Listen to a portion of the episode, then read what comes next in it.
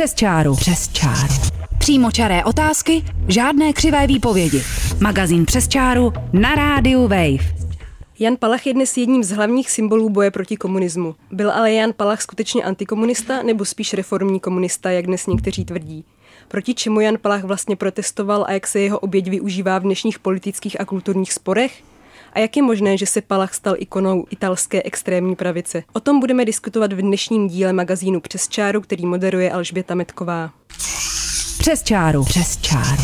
Ve studiu vítám didaktika a historika Jaroslava Pinkase z Ústavu pro studium totalitních režimů. Dobrý den. Dobrý den. A historika Jiřího Suka z Ústavu pro soudobé dějiny Akademie věd. Dobrý den. Dobrý den. Moje první otázka je taková obecnější. Kdo je pro vás Jan Palach? Kdybyste to měli, museli schrnout v pár větách pane Pinkasi? Tak kdybych to měl říct skutečně jenom v několika větách, tak je to především odvážný člověk, který se nebál něco udělat eh, v čase, který už eh, jaksi příliš mnoho možností nenabízel. Teď tady mluvím jako člověk, jako občan. Je to skutečně odvážný člověk a jeho čin je odvážným činem, kterým se pokusil o nějakou aktivitu a aktivizaci lidí. A pro vás, pane Suku? Pro mě samozřejmě také velmi odvážný člověk, mladý člověk, který měl celý život před sebou a rozhodl se ten život obětovat, když viděl, do jaké letargie upadá ta společnost, jak rychle rychle do ní upadá.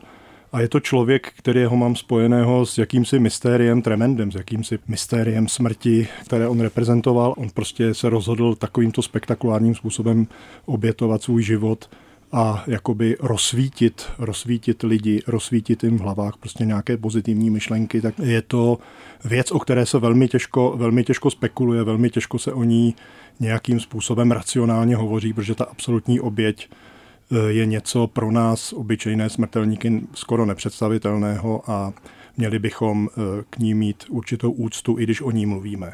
Teď se Jan Palach eh, díky výročí velmi diskutuje. A já jsem narazila na tweet Jiřího Peheho, teď cituji, bylo by na zajímavou úvahu, proč je v českém kontextu za nejvíce hrdinský čin posledních 50 let považován nikoli nějaký aktivní akt odporu, ale demonstrativní sebevražda, která měla zlomený národ vyburcovat, ale nevyburcovala. Jeho tweet samozřejmě vyvolal řadu reakcí. Jak vy byste odpověděli Jiřímu Pehemu na tuto otázku, proč zrovna tento čin a je vůbec skutečně považován za ten nejvíce hrdinský, pane Suku? Nevím, jestli je považován za nej, nejvíce hrdinský, když teď máme, vlastně řešíme třetí odboj a máme spoustu jiných příkladů, které se považují právem za hrdinské. Eh, jak bych odpověděl na tweet pana Peheho? No, já se vžívám, nebo snažím se vžít do situace Jana Palacha, který viděl, eh, viděl ten rozklad té společnosti a chtěl něco udělat.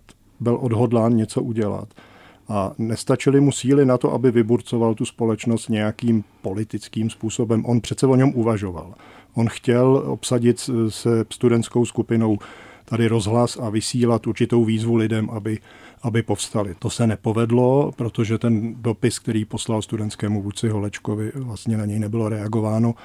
A on zřejmě to byl člověk velké, nebo určitě to byl člověk eh, velké mravní síly, a v téhle té chvíli eh, se rozhodl pro tento čin, který je, jak jsem už řekl, naprosto mimořádný a jedině tímto činem on mohl v této chvíli eh, jako adekvátně podle svého svědomí reagovat na tu situaci. A podařilo se mu podle vás aspoň něco, aspoň třeba částečně vyburcovat tu společnost? Můžeme vůbec hodnotit, jestli takovýhle čin má nějaké skutečné důsledky? No ten čin měl velké důsledky a měl opačné důsledky, než Palach zamýšlel. Ovšem to je také ošidné, protože vlastně za 20 let se jakoby ten jeho čin zhodnotil, nebo ne jakoby, ale určitě se zhodnotil v Palachově týdnu v roce 1989.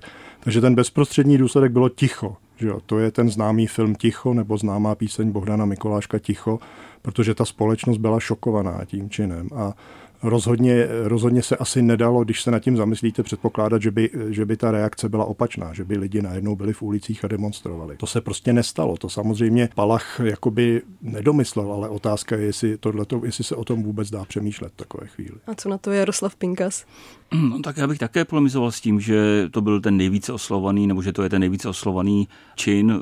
Jenom si vzpomenu na Eh, atentát na Heidricha, kterému se věnuje v české veřejném prostoru, myslím, dostatečná pozornost a je připomínán nejenom médii eh, veřejnoprávními, ale má i celou řadu popkulturních reprezentací, byly o tom natočeny dokonce hollywoodské velkofilmy, takže bych řekl, že jak si ta pozornost je jiným hrdinským činům dostatečná Pardon, Jiří P., ale zřejmě měl na mysli asi komunistický režim, že mluvil asi až od té poválečné doby. Ale i, i, i tady, už tady byla řeč o třetím odboji a, a myslím si, že v současné době probíhá dost uh, znatelný posun na, na tomto poli a objevují se nové skutečnosti, nebo respektive se spíše zpřístupňují veřejnosti nové skutečnosti.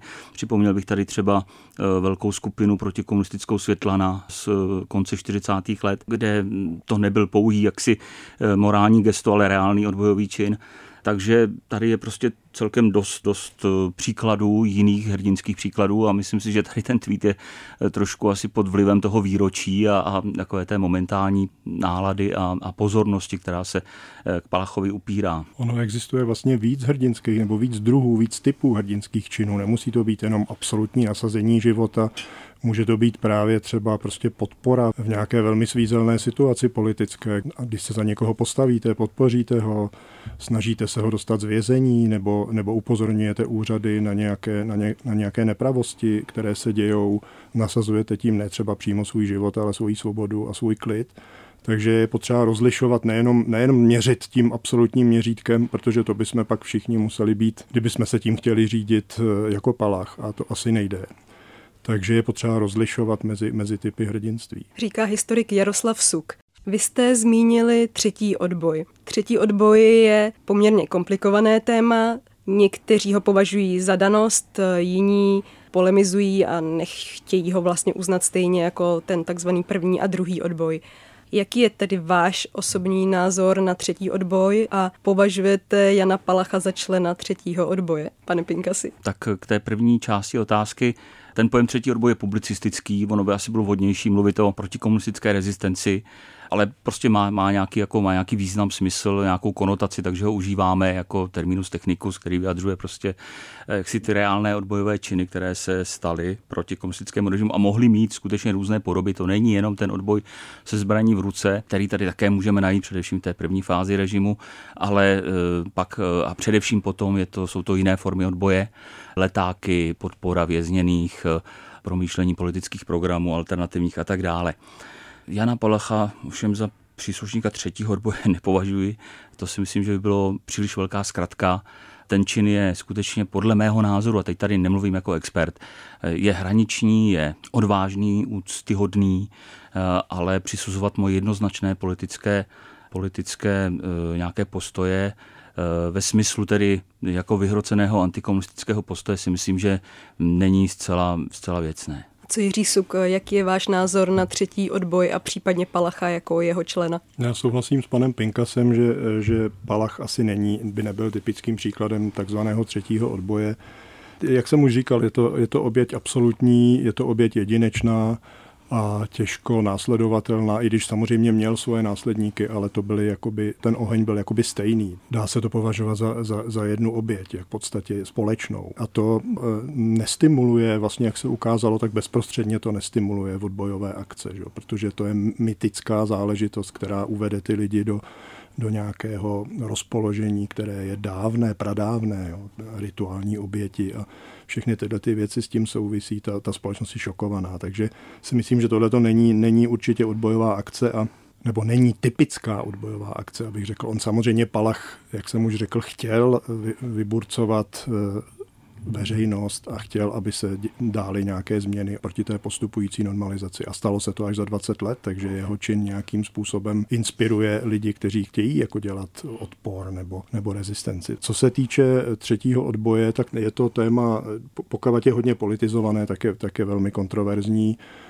Je to téma už dneska podle mě pro důkladný průzkum a pro vědecké poznávání těch jednotlivých aspektů toho třetího odboje pro širokou diskuzi. Nemělo by se to příliš politizovat, což se bohužel jako neděje. Děje se pravý opak a myslím si, že by se měli trošku uklidnit vášně a že by se, že by se mělo o tom debatovat seriózně. No. Chce Jaroslav Pinkas něco doplnit? Já jenom souhlasím s tím, že skutečně ten Palachův čin bych já osobně pokládal spíš jako za transhistorický, překračující hranice dané doby, překračující hranice každodenní politiky, stranicko-politického boje. Ono je to taky označováno jako symbolický čin, jako oběť, která prostě přesahuje určitou dobu, takže bych v tom nehledal tu bezprostřední jako nějaký politický kalkul. Je to prostě morální gesto se vším, co k tomu patří. Má to svoje jaksi nepochybné výhody, o kterých tady byla řeč, tedy výhody ve smyslu tedy, že to mělo nějaké pozitivní dopady, a které se zhodnotily třeba v Palachově týdnu, ale mělo to i své bezprostřední jaksi negativní dopady v tom, že to bylo jako alibi pro řadu lidí, eh, že se nedá nic dělat. Ano, já s tím souhlasím, transhistorický a ještě bych doplnil transnacionální, protože Palach se vlastně inspiroval, pokud víme, těmi buddhistickými mnichy eh, z Jižního Větnamu a, a z jiných míst, kte, kteří se zapalovali na protest proti prostě vládě, proti represím. To se dá celkem snadno jako historicky dokladovat, že to byla jeho inspirace a proto se tehdy na to tady reagovalo takovým způsobem, no to snad není možné, to přece u nás není zvykem. To je něco, říkal třeba tehdy předseda národního nebo federálního schromáždění Smrkovský říkal, tohle to ne, nemá obdoby u nás v Evropě. A říkalo to, říkalo to víc lidí tehdy. Samozřejmě říkali to, to je oheň z jiného světa a tak dále. A zároveň přes ten transnacionální aspekt je ten transhistorický, který vede do hloubky k nějakým, jak už jsem říkal, rituálním mýtům a a také k Husovi, že jo, i když to je trošku samozřejmě jiný případ Jan Hus, ale Palach se k němu hlásil na jedné své pohlednici, kterou poslal svému kamarádovi, se dokonce podepsal jako Hus těsně před tím činem, takže tam jsou tyhle, ty, tyhle ty vzdálenosti velké historické a zároveň i teritoriální prostorové. Mhm. Vy jste zmínili oba, že je to akt, který by se neměl politizovat, ať už umluvíme o konkrétním Palachově anebo o třetím odboj obecně, ale ve skutečnosti je to přesně naopak, jak třetí odboj, tak i Jan Palach jsou součástí dnešního politického boje. Ve společnosti existuje taková debata, zda můžeme Jana Palacha označit za antikomunistu a bojovníka proti totalitě, anebo ne, protože zase jiná část lidí říká, že on vlastně proti komunismu přímo jako takovému nebojoval, že mu šlo o jiné hodnoty. Jaký je váš názor na to, pane Pinkasi? Jan Palach bezprostředně žádný politický program po sobě nezanechal. Všechno se vlastně rekonstruuje dnes z historického výzkumu a jak ten výzkum pokračuje, tak se objevují nové a nové skutečnosti, ale ve své době to bylo skutečně jako tabula rasa, to byl jaksi homo novus v politice a ne, nebyl politicky jaksi vnímán. Byl to skutečně vnímáno jako v jiných souvislostech morálně, existenčně, symbolicky. Tady ta jako určitá čistota, řekněme, toho činu, ovšem je politicky využitelná, byla politicky využitelná vždy, byla politicky využitelná už v roce 89 a je politicky využívaná dodnes. Palach slouží jako v podstatě prázdná deska, kam si může každý napsat jakýkoliv epitaf, ať už e, pravice nebo levice, všichni se k němu můžou přihlásit a všichni to také dělají, protože já si myslím, že Palach má dneska jako mimořádnou nějakou hodnotu právě toho symbolu, který sjednocuje, což té dnešní spole, jaksi společenské situaci, té rozdělenosti má velkou hodnotu a ovšem také to přivolává, řekněme, ty politické krkavce, kteří prostě cítí, cítí kořist a cítí tady prostě tu možnost získat nějaké politické body. Já bych podepsal to, že Palach nebyl antikomunista, protože to by po sobě zanechal nějaký program, nějaký vzkaz. Eh, když prostě se rozhodl dělat skutečně odboj a on, on ho chtěl dělat, chtěl obsadit rozhlas a vysílat výzvu národu, tak by určitě, když by eh, chtěl to nějak specifikovat, tak by s nějakým programem, s nějakým stanoviskem, který by bylo třeba eh, úplně zřetelné a politicky, politicky eh, rozeznatelné, tak by vystoupil, ale nic takového se nedochovalo. Navíc to byl mladý člověk, který měl celý život před sebou. On vlastně prožil těch prvních 20 let v komunistickém režimu, jeho otec měl živnost ve Všetatech, o tu přišel, ale zároveň jeho maminka v roce 57 vstoupila do komunistické strany, aby ulehčila rodině. Takže tam jsou tyhle ty linie nebo nějaké zážitky z rodiny a tak dále. A myslím si, že klíčový zážitek pro Palacha, pro všechny tehdy mladé lidi a pro stávkující studenty vůbec bylo to Pražské jaro, které samozřejmě přineslo uvolnění, přineslo velkou dynamiku společenskou, přineslo participaci všech těch mladých lidí na, na tom dění. Oni se s ním stotožnili. Oni podle mě, většina z nich možná byla stotožněná i se socialismem, se socialismem s lidskou tváří. Možná, že i Jan Palach byl s ním stotožněn. Prostě každopádně ta společnost si tehdy do socialismu promítala uh, určité hodnoty spravedlnosti a chtěla do toho socialismu implementovat i svobodu. Svobodu občanskou, svobodu slova, svobodu schromažďování a tak dále. To byl jednoznačně rozeznatelný program těch studentů a podle mě se s ním Palach, Palach stotožňoval. Takže hovořit o něm jako antikomunistovi, antisocialistovi. Když by se jako řeklo, jestli vystoupil proti totalitě nebo totalitarismu, tak tady už bych třeba trošku souhlasil, protože skutečně ta společnost se uzavírala, totalizovala. Že jo? Takže to možná, to možná bych oddělil od toho antikomunismu. Dnes se každý odpor nebo rezistence nebo nesouhlas s tehdejším režimem často interpretuje jednoduše jako boj proti totalitě. Ale to jsou dnešní termíny, stejně jako antikomunismus. Můžete jako historici trošku vysvětlit vůbec kontext roku 68 a Pražského jara předtím, roku 69, jak to tehdy lidé vnímali. Byl ten odpor a celé to vzedmutí těch 60. let skutečně odpor proti komunismu. Víme, jak to tehdy ti lidé měli. A můžeme říct tedy tak jednoduše s těmi dnešními termíny, ano, oni bojovali proti totalitě, oni bojovali proti komunismu, proti komunistické straně. Dokážete to nějak schrnout ve zkratce? I když je to složité téma. To téma se spírá jako nějakým jednoznačným soudům ve stylu všichni to byli antikomunisti nebo všichni podporovali socialismus lidskou tváří. To je prostě široká škála postojů, která sahá od těch, kteří vyrostli v novém režimu a kteří prostě s ním byli stotožněni, protože prostě nic jiného neznali, přes samozřejmě tu starší generaci, která eh, byla postižena, bylo tady Byly tady stovky tisíc těch takzvaných bývalých lidí, jak tomu říkala státní bezpečnost, kteří prostě neměli ještě nedávno občanská práva. Tam můžeme předpokládat reálné antikomunistické postoje u této skupiny, ale byli tady i lidé, kteří si pomohli tím režimem a kteří prostě eh, sociálně získali a, a ti naopak se obávali ztráty svých privilegií. Čili ta atmosféra byla samozřejmě jako do značné míry modelovaná nějakými médii a, a vytvářel se nějaký jako diskurs prostě nějakého sdílení ale pod povrchem prostě byly skutečně daleko rozdílnější zájmy a oni se také ukazovali během toho pražského jara. Ono to postupně jak si se ukazovalo, že části společnosti prostě nestačí jako ten polovičatý prostě způsob vedení eh, reformy, který reprezentovali ti takzvaní mužové ledna. Myslí si didaktik a historik Jaroslav Pinkas. Pane Suku, jaký je váš názor a můžete nějak shrnout vy atmosféru pražského jara a následujících let 68-69 a nastupující normalizaci? Ta společnost, jak už jsem řekl, se velmi dynamizovala během toho pražského jara a ukázala, vyjevila vlastně různé postoje k tomu režimu. Když si vezmeme jako ten hlavní reformně komunistický proud, tak ten nějakým způsobem se snažil formulovat to, co, čeho chce dosáhnout, to znamená prostě socialismus lidskou tváří demokratického socialismu, ale vedle toho byly skupiny jako klub angažovaných nestraníků nebo K231, klub bývalých politických vězňů, které samozřejmě měly svoje zájmy, které naplno neventilovaly tehdy, protože by nedosáhly, nedosáhly svého.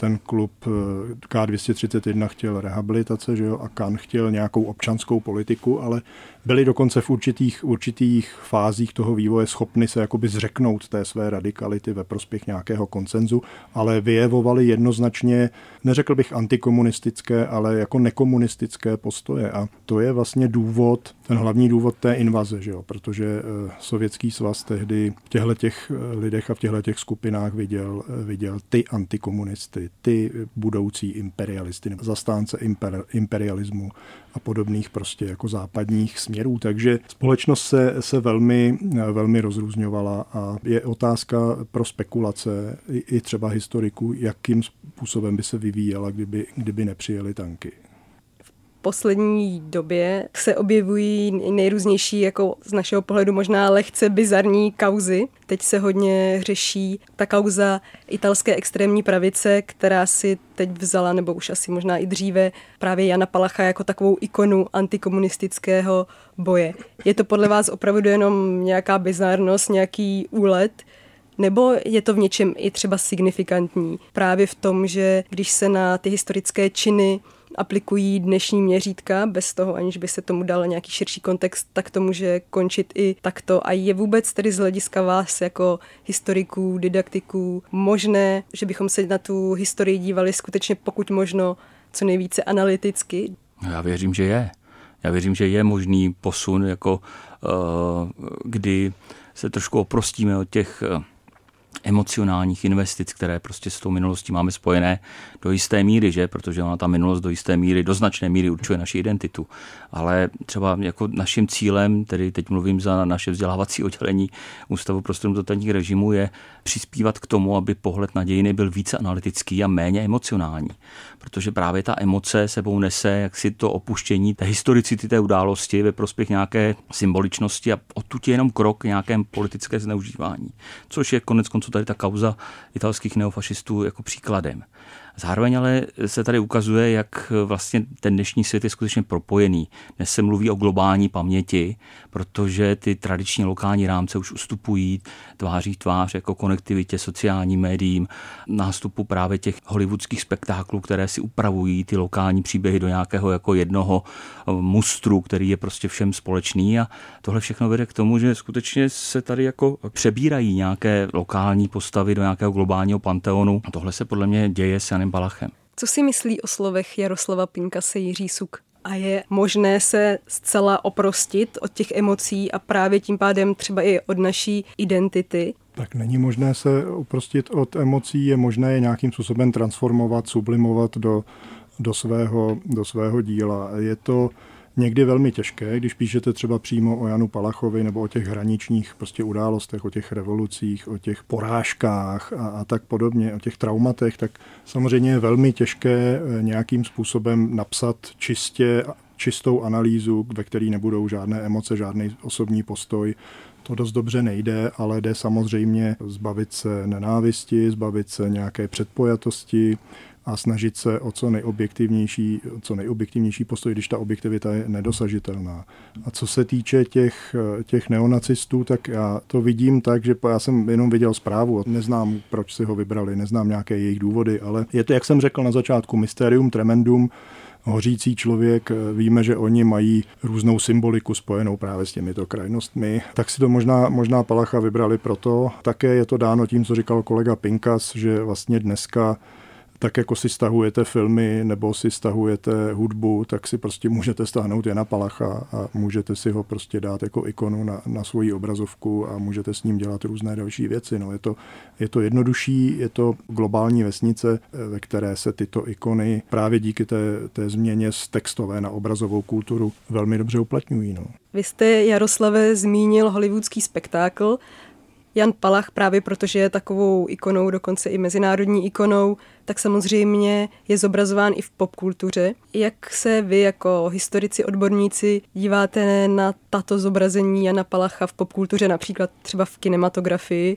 A je nějaké dílo, které podle vás nejvíce vystihuje ten akt Jana Palacha, nebo na ně ještě stále čekáme, pane Suku? No, je spousta děl, které se snažila, nebo drobných, ale významných eh, děl, která se snažila ten čin eh, nějakým způsobem shodnotit a vysvětlit, nebo ani ne tak vysvětlit, jako evokovat a cítit se do něj.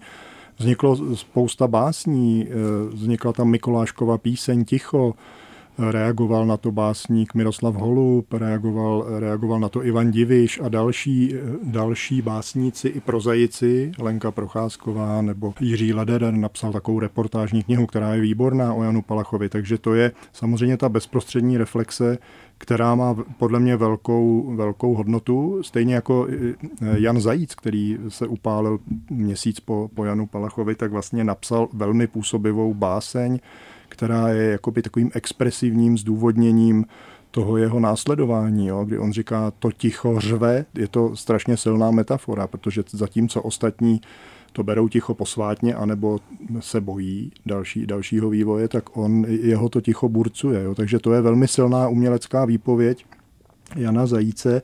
A co se týče těch filmů, tak já jsem neviděl ten sedláčkův film, takže o něm nemůžu hovořit, ale viděl jsem Hořící keř a ten se mi moc líbil.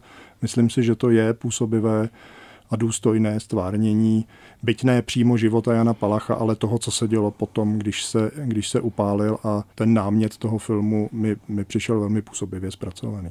Souhlasí Jaroslav Pinkas? Ano, myslím si, že eh, to, co charakterizuje oba filmy, když se teda bavíme o těch filmech, tak je pěta, důstojnost, eh, určité jaksi v uvozovkách zaplnění nebo plnění nějakého dluhu.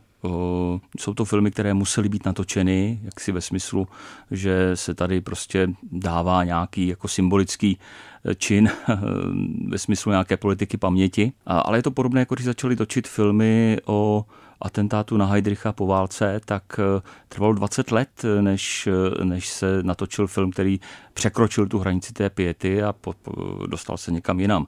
A když se dostaneme třeba, jako, nebo když mluvíme o Janu Palachovi od Sedláčka, tak Sedláček sám přiznává, že mu Palach unikal a že je to těžko dosažitelné. Myslím si, že to do značné míry souvisí s tou atmosférou a s, eh, jaksi s tou současným jaksi diskurzem myšlenkovým, který se kolem toho Palacha vytvořil a který je, z kterého je prostě nemožné, téměř nemožné vykročit jaksi směrem k nějaké jako jiné výpovědi. Vy jste před pár lety napsal komentář do kulturního 14 denníku A2 a tam myslím, jestli si dobře vybavuju, jste psal i o hořícím keři právě jako o díle, které je velmi pětní, ale nedokázalo ještě překročit právě tu hranici, že by se na Jana Palacha a jeho čin podívalo i trochu jinak než tímto úctivým a pětním pohledem. No, když o tom přemýšlím dnes, tak si říkám, jestli to vůbec bylo možné, eh, protože ten Jan Palach je takové jako opravdu ponorná řeka. Eh, chvíli tady jako je hodně na povrchu a pak jako mizí a teď se vynořil zhruba tak před deseti lety a od té doby vlastně ta řeka jako neustále sílí. A v této podobě, kdy je ta řeka opravdu jako divoká, bouřlivá, tak je obtížně vystoupit jako z jejího, jako z jejího korita. Jo? To někam prostě ten prout vás neustále strhává. A myslím si, že až zase jako třeba trošku ten prout ustane, tak bude doba pro nějaké reflexivnější snímky, které se pokusí skutečně jako přistoupit k tomu Palachovi nejenom v tom jaksi symbolickém rozměru, jako k té ikoně, ale jako, jako k člověku. Sedláček se o to pokusil. Myslím, že se mu to do značné míry podařilo, ale pořád tam zůstávají jako takové ty opravdu, já bych řekl ani, že to ani být jinak nemůže teď. Jo. Prostě ta pěta a, a ten eh, jaksi úctivý pohled eh, je v současné době asi převažující a je nemožné z něj vystoupit. Tak je to, je to, jak už jsem řekl, smrt mladého člověka, bylo mu 21 nebo 20, který za sebou nemá dlouhou historii, který se eh, neprofiloval nějak výrazně a který v této fázi svého vlastně rozpuku životního se obětoval, takže těžko, těžko se to interpretuje. Kdyby, kdybyste chtěl natočit film o polském eh, Richardu Šivcovi, který, který se upálil v září 68, tak by pravděpodobně ten, ta životopisná složka byla, byla bohatější, dalo by se víc rozehrát. Jo. Što u toho Palacha je to právě právě mysteriózní, protože se obětoval mladý a těžko se to, těžko se to stvárňuje. Podle mě nejadekvátnější, i když nechci nic upírat filmařům, nejadekvátnější je básnické stvárnění toho prožitku, toho fenoménu. Říká Jiří Suk z Ústavu pro soudobé dějiny Akademie věd, kterému děkuji, že přišel za námi do studia a děkuji také Jaroslavu Pinkasovi z Ústavu pro studium totalitních režimů. Díky za pozvání, nashledanou. Díky za pozvání a mějte se pěkně, nashledanou. Další díl magazínu Přes čáru můžete poslouchat zase příští pondělí od pěti hodin. Od mikrofonu Rádia Wave se loučí Alžběta Metková. Přes čáru. Přes čáru.